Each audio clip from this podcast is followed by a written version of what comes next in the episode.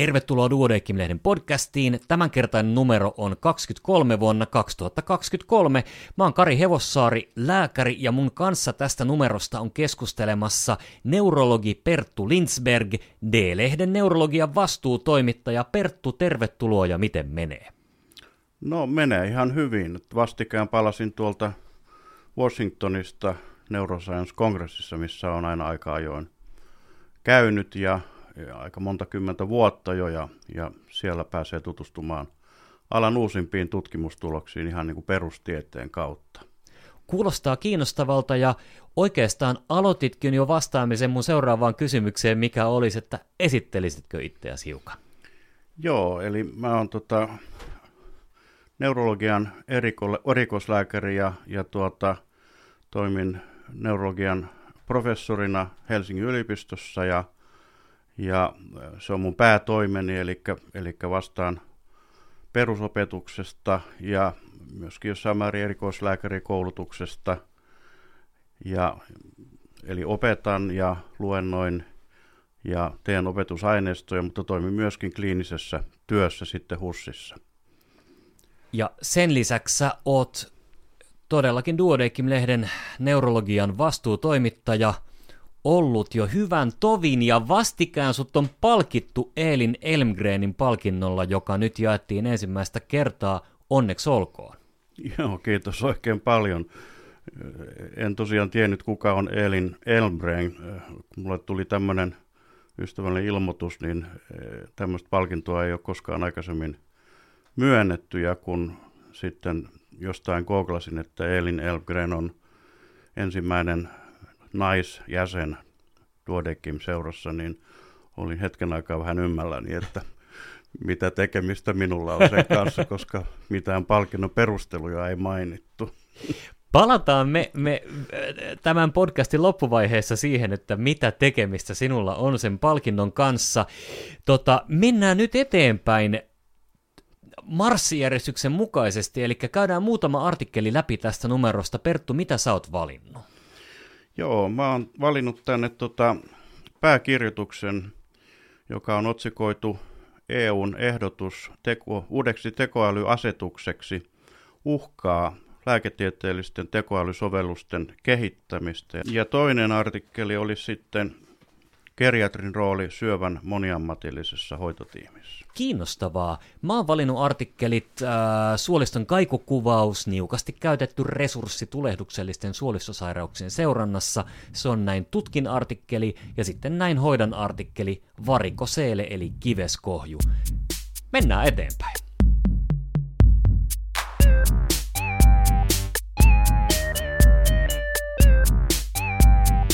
Joo, tämä on tämmöinen pääkirjoitus, jonka on kirjoittanut juridiikan asiantuntija Sandra Liede.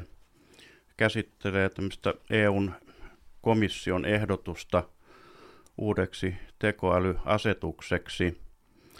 Ja aika lailla kantaa ottavalla nuotilla. Nythän tekoäly tulee yhä merkittävämmäksi osaksi lääkärin työtä ja se tulee joka paikassa vastaan ja, ja on jo tullutkin ilman, että ehkä ihmiset sitä edes ovat ymmärtäneet, että mihin kaikkiin se on jo nyt lonkeroitunut, mutta nyt sitten kuitenkin sille tulee lisääntyvästi ikään kuin vastuuta siitä lääkärin toiminnasta, kaikista analytiikasta mm. ja, ja tota, se tietysti aiheuttaa sääntelyn tarvetta. Ja nyt tämä kirjoituksen oikeastaan pääpointti tiimistettynä on se, että kun meillä on niin monen tasoisia sovelluksia tekoälyyn pohjautuen, niin nyt sitten tässä uudessa komission ehdotuksessa niille kaikille tulisi aika lailla semmoinen tiukka ja jäykkä sääntelyehdotus. Ja,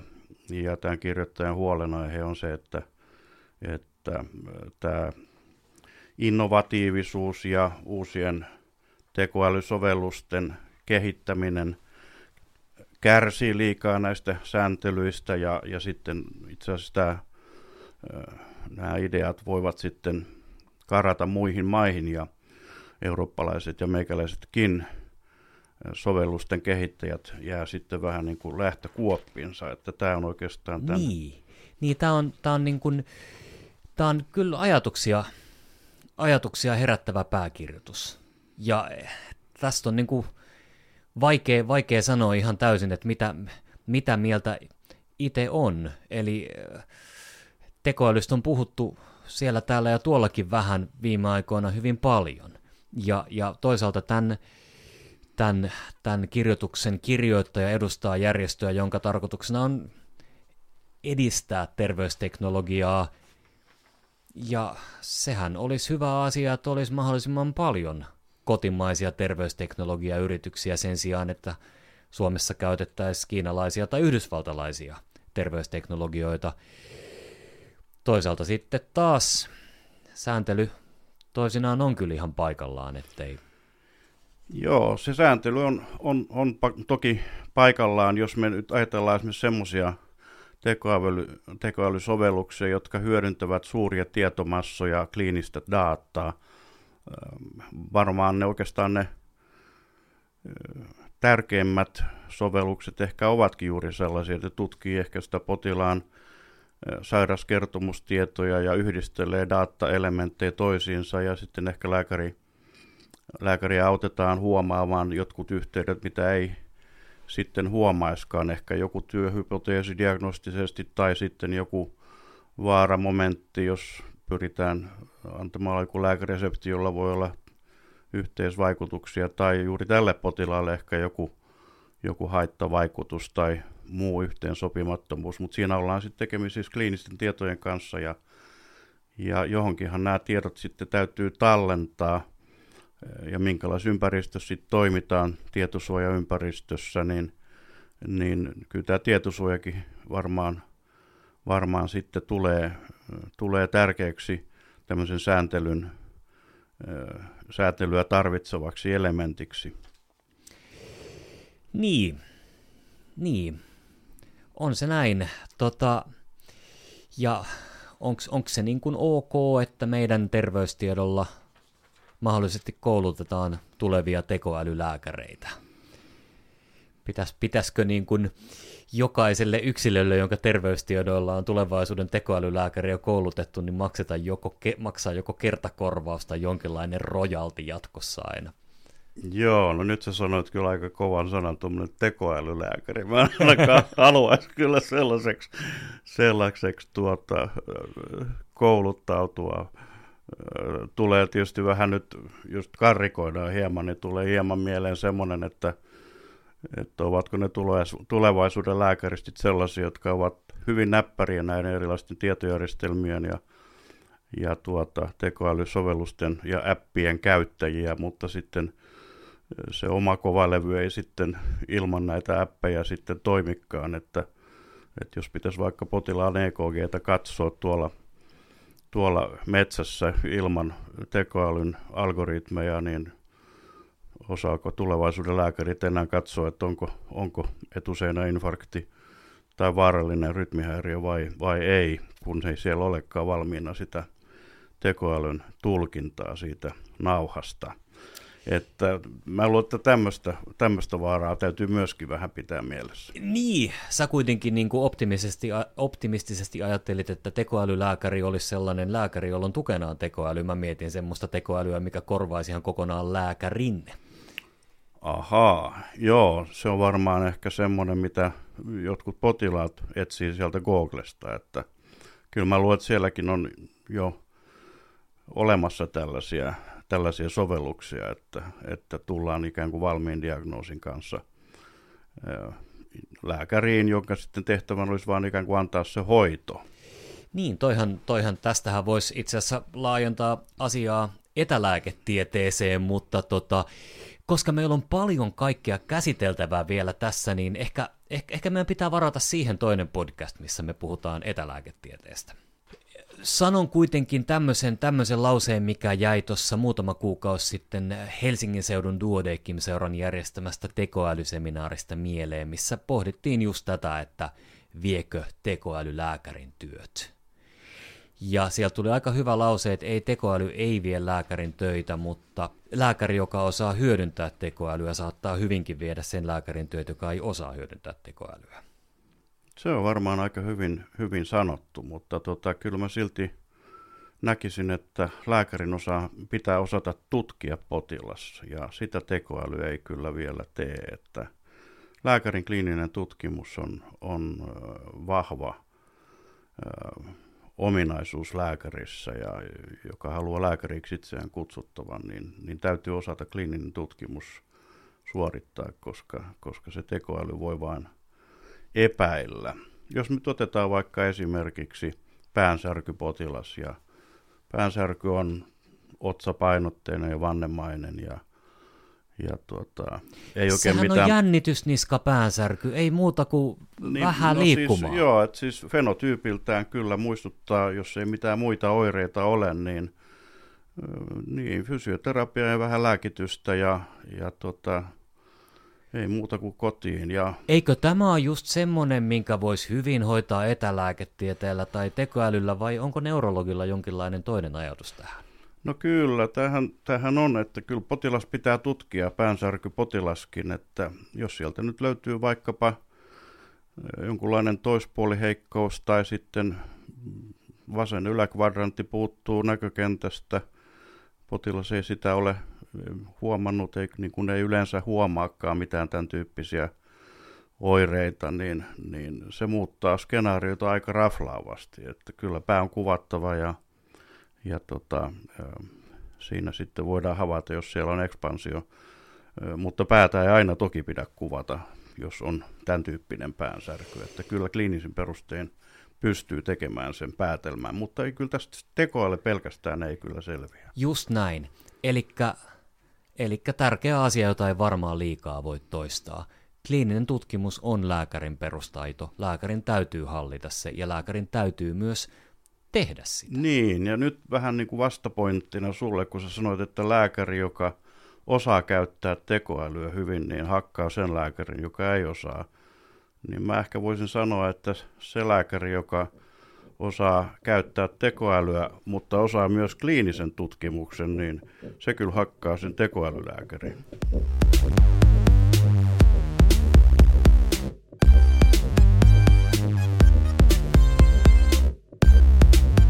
Sitten minun valinta. Suoliston kaikukuvaus, niukasti käytetty resurssi tulehduksellisten suolistosairauksien seurannassa – Tämä on näin tutkin artikkeli ja sen ovat kirjoittaneet Aki Käräjämäki, Elina Jokinen ja Klaas Jöran af Björkesteen. Ja minulle ihan uutta tietoa. Tulehduksellisia suolistosairauksia voidaan tutkia vatsanpeitteiden läpi tehtävällä suoliston kaikukuvauksella. Et ikään kuin taitava, taitava kliinikko, vähän viittaan äskeiseen puheenaiheeseen, niin pystyisi ultraäänellä seuraamaan, miten lääkitys tepsii. Ja, ja tämä on musta niinku ajatuksena aika kova juttu, mutta, mutta tässä, tässä tota, tekstissä pohditaan myös sitä, että tämä on, tää on noissa niin kuin Manner-Euroopan maissa ilmeisesti verrattain yleinen diagnosointi- ja seurantamenetelmä – mutta että Suomessa se ei ole kovinkaan yleistä. Tämä vaatii tekijältään osaamista. Artikkelin mukaan osaaminen riittää paksusuolen ja ohutsuolen loppuosan tulehduksellisten suolistosairauksien seurantaan noin sadan tehdyn tutkimuksen jälkeen, jos näistä on suolen kaikukuvausjärjestön suosituksen mukaisesti 40 tehty ohjatusti. Että kyllä se, se vaatii aika paljon koulutusta kuitenkin sille niin kuin tutkimusta tekevälle lääkärille. Joo, tämä on mun mielestä kyllä mielenkiintoinen konsepti. Ei sitä meillä kyllä varmaan monikaan gastroenterologi hallitse. Ei tosin ole minun alani, mutta, mutta voi olla, että siinä heijastuu, heijastuu vähän erilainen sote-järjestelmä. Nyt sitten puhut näistä niin. keski-eurooppalaisista lääkäreistä, joilla ehkä sitten on, on, ovat ehkä enemmän tämmöisiä praktikuksia – itsenäisiä ammattiharjoittajia tai omalääkäreitä tai, tai sitten tässä tapauksessa sitten gastroenterologeja, jotka sitten yhä enemmän pystyvät hyödyntämään tämmöisiä bedside-diagnostiikkavälineitä, niin kuin kaikukuvausta. Mielenkiintoista, ja, ja tota, kuka tietää vaikka gastroenterologien koulutukseen jossain vaiheessa ultraäänen käyttö lisääntyvästi kuuluiskin.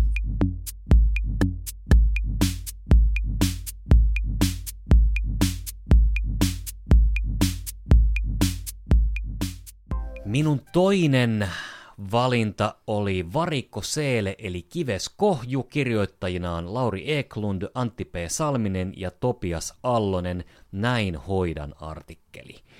Ja tässä on niin kuin erinomainen esimerkki Duodeckim-lehden laadukkaasta Näin hoidan artikkelista. Varikko Seele on, on yleislääkärin vastaanotolla varsin yleinen vaiva, ja tämä, tämä artikkeli antaa niin kuin oikeastaan ihan ka- kaiken tiedon, mitä tarvii varikoseelen tota noin, niin, diagnosointiin ja hoitamiseen.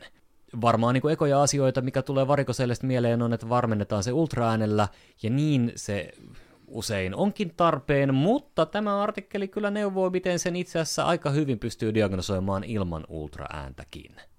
Se on tietysti, toi otsikko, niin aika usein meidän lehdessä on juuri tällainen, että mainitaan joku tietty taudin nimi ja sitten sen diagnostiikka, mutta entäpäs jos olisikin otsikkona, että kyhmy kiveksessä, niin sieltä löytyy paljon muita syitä ja, ja, ja sitten se painottuisi siihen erotusdiagnostiikkaan ja, ja nimenomaan varmaan tärkeänä tavoitteena on, on maligniteetti sulkea pois. Että, mutta jos otsikoidaan näin, että varikoseelle, niin se ikään kuin jo sulkee pois niin kuin sisältään tämän tämmöisen hankalan tautiepäilyn, joka sitten noissa tutkimuksissa, mitä tuossa artikkelissa on, niin tulee kyllä ilman muuta pois suljetuksi. Se on ihan totta. Se on ihan totta. Eli siis varikoseele, joka on siis käytännössä niin kuin kiveslaskimon suonikohju.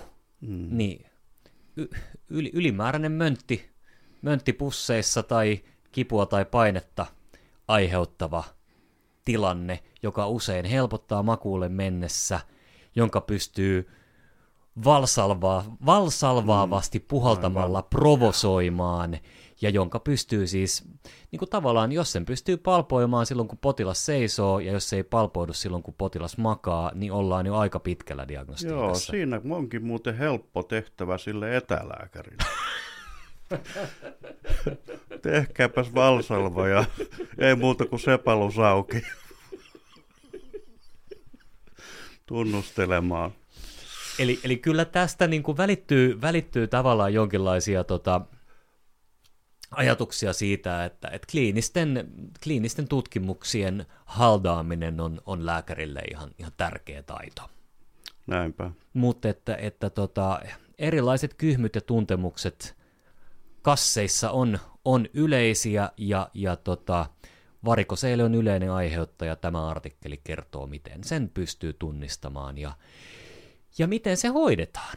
Eli sitten joissain tilanteissa on paikallaan, paikallaan hoitaa varikoseelle, käytännössä silloin, jos oireet on tosi vahvat, tai jos fertiili-ikäinen mies, ää, lapsenteko ei, ei, tota, ei meinaa onnistua, niin silloin varikoseelle on syytä hoitaa pois.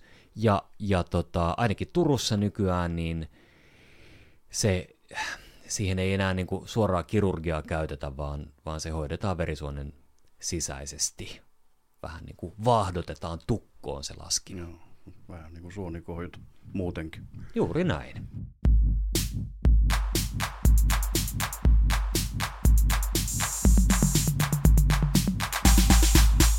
Joo, mulla oli tämä artikkeli geriatrin rooli syövän moniammatillisessa hoitotiimissä ja, ja tässä on moniammatillinen tekijäjoukko Hanna Kerminen, Aino Helman Bronstein, Evelina Hakala, Kaisa Leito, Lehtomäki ja Maarit Berlund. Näin hoidan artikkeli. Näin hoidan artikkeli Tampereen ja osin Turun kollegojen geriatrian ja syöpälääkäreiden toimesta. Ja tässä nyt on musta aika merkittävä, koska geriatrin rooli tulee niin moneen erikoisalaan mukaan, kun väestö vanhenee ja, ja tuota, yhä useammin sit joudutaan punnitsemaan tämän potilaan ikään kuin peruskunto, kun ikä ei kerro kaikkea ja biologinen ikä on sellainen, jota ei vielä pystytä objektiivisesti mittaamaan, vaan se pitäisi erilaisilla skoorauksilla ja, ja kliinisillä tutkimuksilla sitten määrittää. Monet hoidotkin maksaa nykyään aika paljon ja, ja toisaalta toiset hoidot voi olla myöskin sitten potilasta aika kuormittavia, varsinkin nyt jos syöpähoidoista puhutaan ja potilaan pitäisi myöskin sietää se, se hoito niin, että se jäljellä oleva elinaika olisi mahdollisimman hyvää silloin, kun ei tähdätä enää niin sanottuun kuratiiviseen eli parantavaan hoitoon. Mutta tärkeä minusta tässä oli niin kuin myöskin huomata se, että geriatri voi olla tekemässä tällaista leikkauskelpoisuusarviota iäkkäästä potilaasta, ehkä vähän samaan tyyliin kuin anestesiologi normaalistikin tekee leikkauskelpoisuusarvion, mutta että tämä olisi sitten niin kuin sitä edeltävää. Tietenkin tapahtuu moni ammatillisesti, mutta, mutta tiettyjä periaatteita noudatellen, että tämä, tämä ei ole niin yksinkertaista tämä hoitokuntoisuuden arviointi. Täällä puhutaan tällaisesta Eastern Cooperative Oncology Group toimintakykyluokituksesta, joka on, on sitten kirjoittajan mielestä riittämätön tunnistamaan iäkkäiden potilaiden hoitokuntoisuuteen vaikuttavia tekijöitä. Ja, ja sekin pointti täällä on mainittu, että kliinisissä tutkimuksissa, joita nyt sitten tietenkin syöpälääkkeestäkin on tehty, niin iäkkäät ihmiset on ollut niissä tutkimuksissa aliedustettuina. Mm. On hyvä sekin, sekin muistaa. Kyllä. Ja ylipäätään kun, kun ajatellaan, että 70, 80 tai minkä ikäinen tahansa, mutta etenkin just, just vanhemmassa väestössä niin kaksi, kaksi numeroina samanikäistä voi olla niin kovin erilaisessa kunnossa. Niin geriatrihan nimenomaan on se henkilö, joka osaa, osaa arvioida sitä yleistilaa. Aivan, mutta siinä kyllä tarvitaan myöskin tätä hyvin tarkkaa erito, erikoisdiagnostiikkaa, että mikä tämä syöpätyyppi on. Esimerkiksi tietyt lymfoomat, jotka ovat aika lailla, olla suurikokoisiakin ekspansioita ja näyttää pahalta ja sitten tulee tietty histologinen tyyppi, niin voi respondoida ihan pelkälle lääkehoidolle varsin hyvin ja, ja tavoitteena on kuratiivinen hoito oikeastaan iästä riippumattakin, jos hoitokuntoisuus on, on, on tietyn tason yli, niin, niin silloin lääkehoito, vaikka se voi olla rankkakin, niin potila, potila, potilas pitou, sitoudutaan pitämään hengissä sen mm.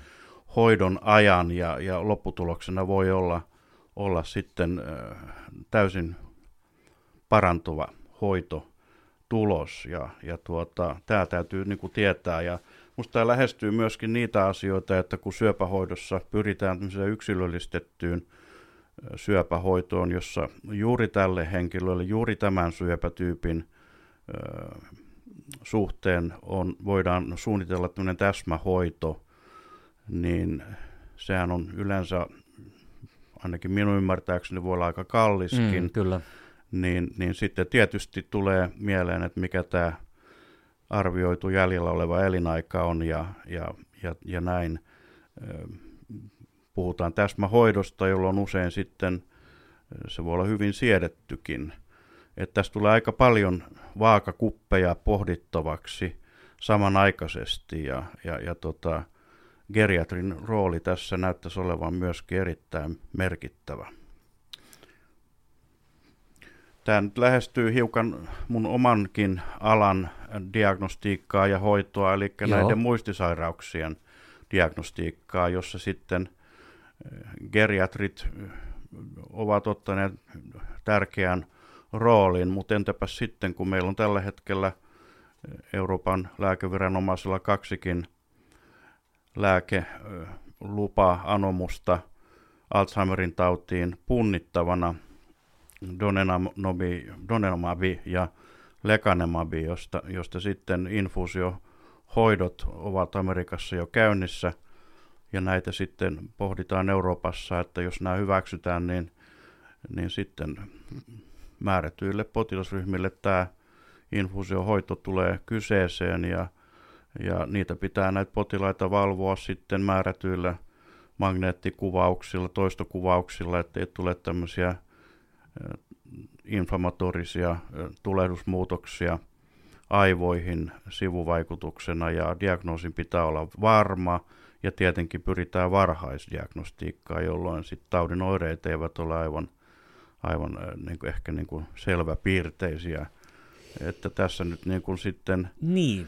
kysymys herää, että onko geriatreilla sitten, sitten riittävät resurssit tähän diagnostiikkaan ja ja hoidon seurantaan, että tämä tavallaan tulee niin kuin pohdittavaksi, että kuinka pitkä jono siellä infuusiohoitoihin on pyrkimässä ja, ja missä tämmöisiä hoitoja sitten oikeasti toteutettaisiin. Niin, niin. Lisää kalliita hoitoja tulossa. Mikä on siis, mikä on mahtava asia, että, että kukapa meistä, jos olisi mahdollista saada muutama vuosi lisää omaa päätä, joka toimii sillä tavalla kuin ennenkin, niin kukapa meistä ei olisi halukas siihen ryhtymään. Aivan, ja kyllähän nyt, jos palataan vielä tämän artikkelin näihin syöpähoitoihin, niin eihän niissäkään välttämättä aina puhuta kuin kuukausista. Niin. Ehkä puoli vuotta, vuosi elinaikaa lisää keskimäärin, että miten sitten punnitaan se, että onko, onko sitten toimiko muisti ja kognitio, niin kuinka kauan sen pitää toimia ikään kuin entisellä tasolla, että sitten hoito katsotaan kustannustehokkaaksi. Olisiko se uhka vai mahdollisuus, että olisi tekoäly, joka tekee sitten päätöksen siitä, että kenelle, kenelle näitä hoitoja tarjotaan ja kenelle Joo, ei? se olisi kyllä varmaan aika helppo nakki, että joku muu ulkoisettaa se päätöksenteko sitten. ei edes politiikko pääsisi siihen väliin.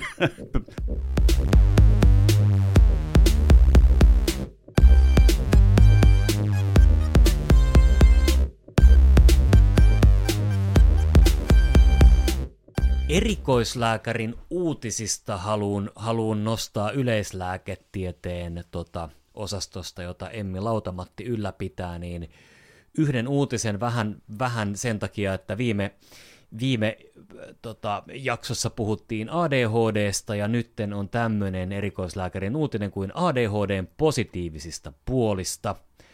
Tota, BMJ Openissa julkaistu on kysytty ADHD-diagnoosin saaneelta kirjallisesti, mitä positiivista koet ADHD-säsi olevan, ja onko ADHD-säsi positiivisia puolia, onko ADHD antanut sinulle hyödyllistä tietoa tai kokemuksia, onko ADHD auttanut sinua tutustumaan sinulle tärkeään henkilöön, ja neljä teemaa pystyttiin nostaa vastauksista esiin.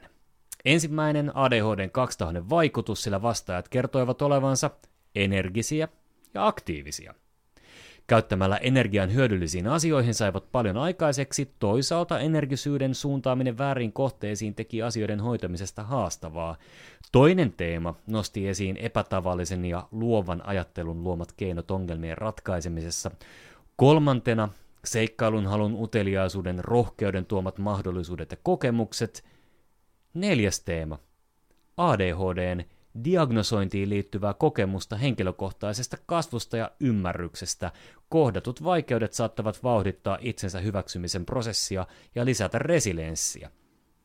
Eli Pohjois-Karjalan ja Lapin ADHD-lääkkeitä syövät pojat. Tässä on positiivisia näkökantoja ADHD. Ja siis myös muun Suomen pojat ja tytöt ja kaikkien sukupuolien edustajat. Vastikään on, on vietetty Duodeckimin vuosipäivää ja vuosipäivän symposiumiin ja tähän aikaan liittyy aina erilaisten palkintojen jakaminen ja näitä esitellään lehdessä tarkemmin.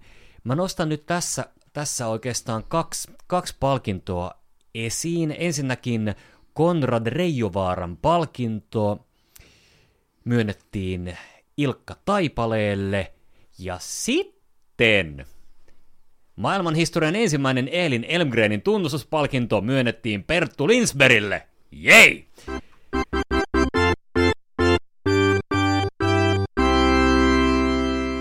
Elikkä tämä on nyt siis aivan, aivan uusi palkinto, joka on tota noin niin, nimetty Elin Elmgrenin mukaan, josta niin kuin Perttu, Perttu tuolla alussa vähän mainitsikin, niin tota, hän on yksi ensimmäisistä Duodeckim-seuraan hyväksytyistä naislääkäreistä. Ja tota, hän on, ö, oli myös ensimmäinen nainen, joka on kirjoittanut Duodeckim-lehteen.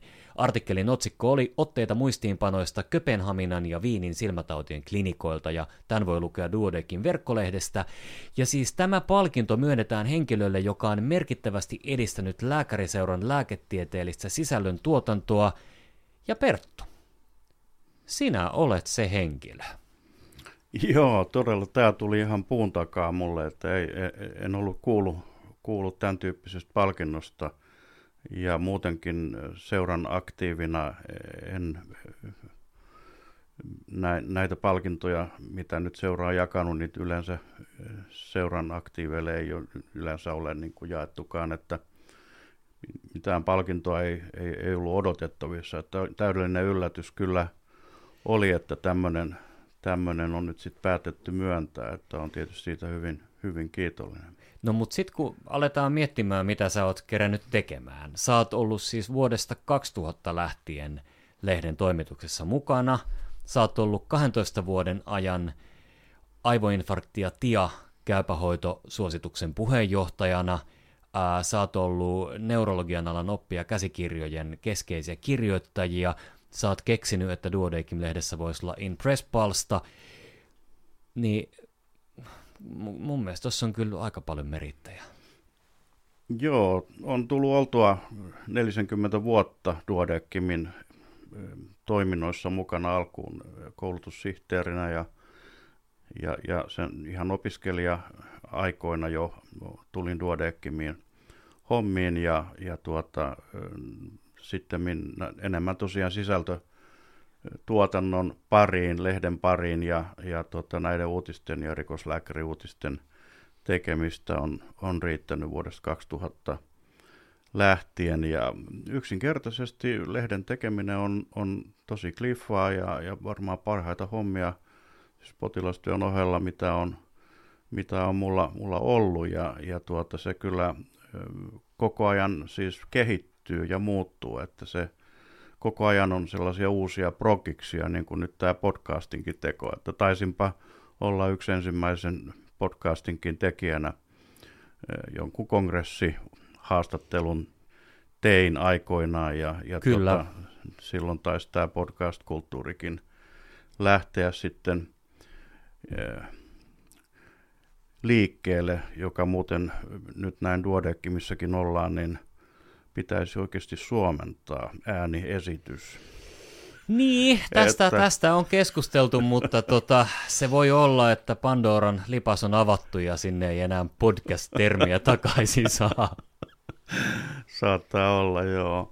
Mutta että vielä tästä sisällöntuotannosta, se tärkeää on, että, että, että se, joka hallitsee sisältöjä, niin se hallitsee ihmisten mieliä ja, ja heidän vakaumuksiaan. Että kyllä kyllä se on tosi tärkeää, että lääketieteellinen tieto, joka on, joka on sangen tärkeä monelle, terveyden säilyttäminen ja, ja sairauksien voittaminen ja, ja hoitojen hintojenkin pohtiminen ja kenelle kannattaa, kenelle ja kuka arvioi, niin tämmöisenä aikana, kun meillä on monenlaisia virtauksia yhteiskunnassa menossa, on salaliittoteorioitsija – teorioita ja, ja ihmisiä, jotka eivät usko lääketieteellistä tietoa ja, ja, ja monen tyyppisiä ideologisia ja vähemmän ideologisia uskomustyyppisiä virtauksia mm. on, niin kyllä se niin kuin korostaa niin kuin tämmöisen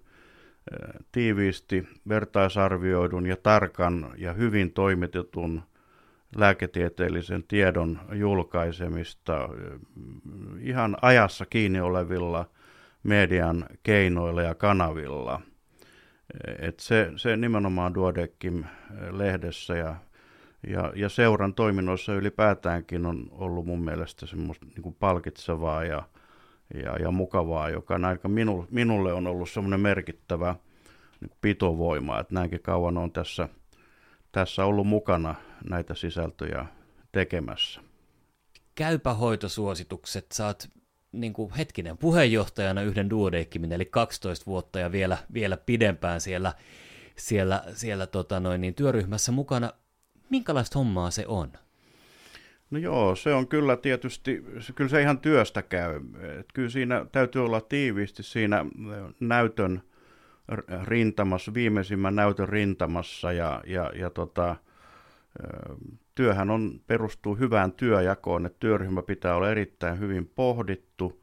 Siinä on toki lukuisia jäseniä ja pyritään moniammatillisuuteen ja myöskin meidän valtakunnassa niin kuin kattavaan edustukseen valtakunnan eri osista. Mutta kyllä se, toki, toki meillä on hyviä kansainvälisiä tahoja, jotka laatii hoitosuosituksia. Jos me aivoinfarktista nyt puhutaan, niin on olemassa – American Stroke Association ja European Stroke Organization, jotka laatii säännöllisesti suosituksia, mutta kyllä se nyt vaan niin on, että me on, meillä on tiettyjä eh, erityisyyksiä Suomen maassa, mitä asioita voidaan omaksua eh, suoraan jostakin ja, ja, ja miten, miten näitä nyt meidän Suomessa sitten pitäisi soveltaa. Meillä on tietynlainen sairaalajärjestelmä, tietynlainen sotejärjestelmä, miten lääkärit toimivat ja nämä pitää ottaa, ottaa huomioon ja ne voi vähän joskus vähän rajata sitä, mitä voidaan tehdä, mutta sitten toinen tärkeä aspekti näissä suosituksissa on se, että, että nämä on, myös toimii niin kuin päättäjien suuntaan, terveysalan päättäjien suuntaan, että jos tämä on nyt se hoitomuoto, joka on viimeisin ja, ja pitää, pitää niin kuin lääkäreiden – konsensuksen perusteella viimeisen tiedon mukaan olla käytettävissä suomalaisille, niin kyllä se on aika kova sana.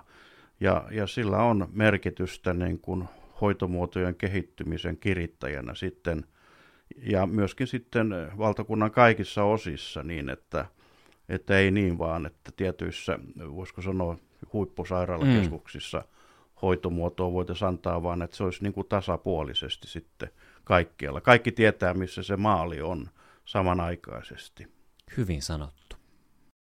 Musta on hämmästyttävää, että vaikka sä, sä oot tehnyt näin pitkän ja, ja, ja niin kuin monipuolisen uran, niin, niin silti musta tuntuu, että sellainen niin kuin sisäinen pojan viikari niin kuin välittyy sun niin kuin silmistä ja olemuksesta edelleen, tai ehkä se on nimenomaan se, mikä on saanut aikaan sen, että sä oot niin monessa mukana.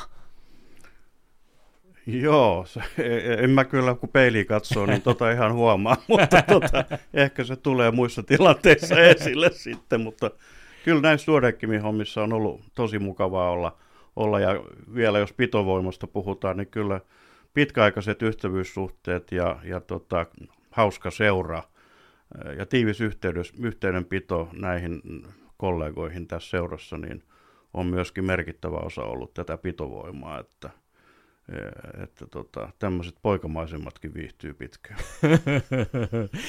Fertu, kiitoksia, että ehdit juttelemaan tästä, tästä numerosta 23 mun kanssa ja oikein hyvää jatkoa. Kiitos samoin. Ja kuulijat, rakkaat, oikein hyvää jatkoa myös teille. Moi moi! Moi moi!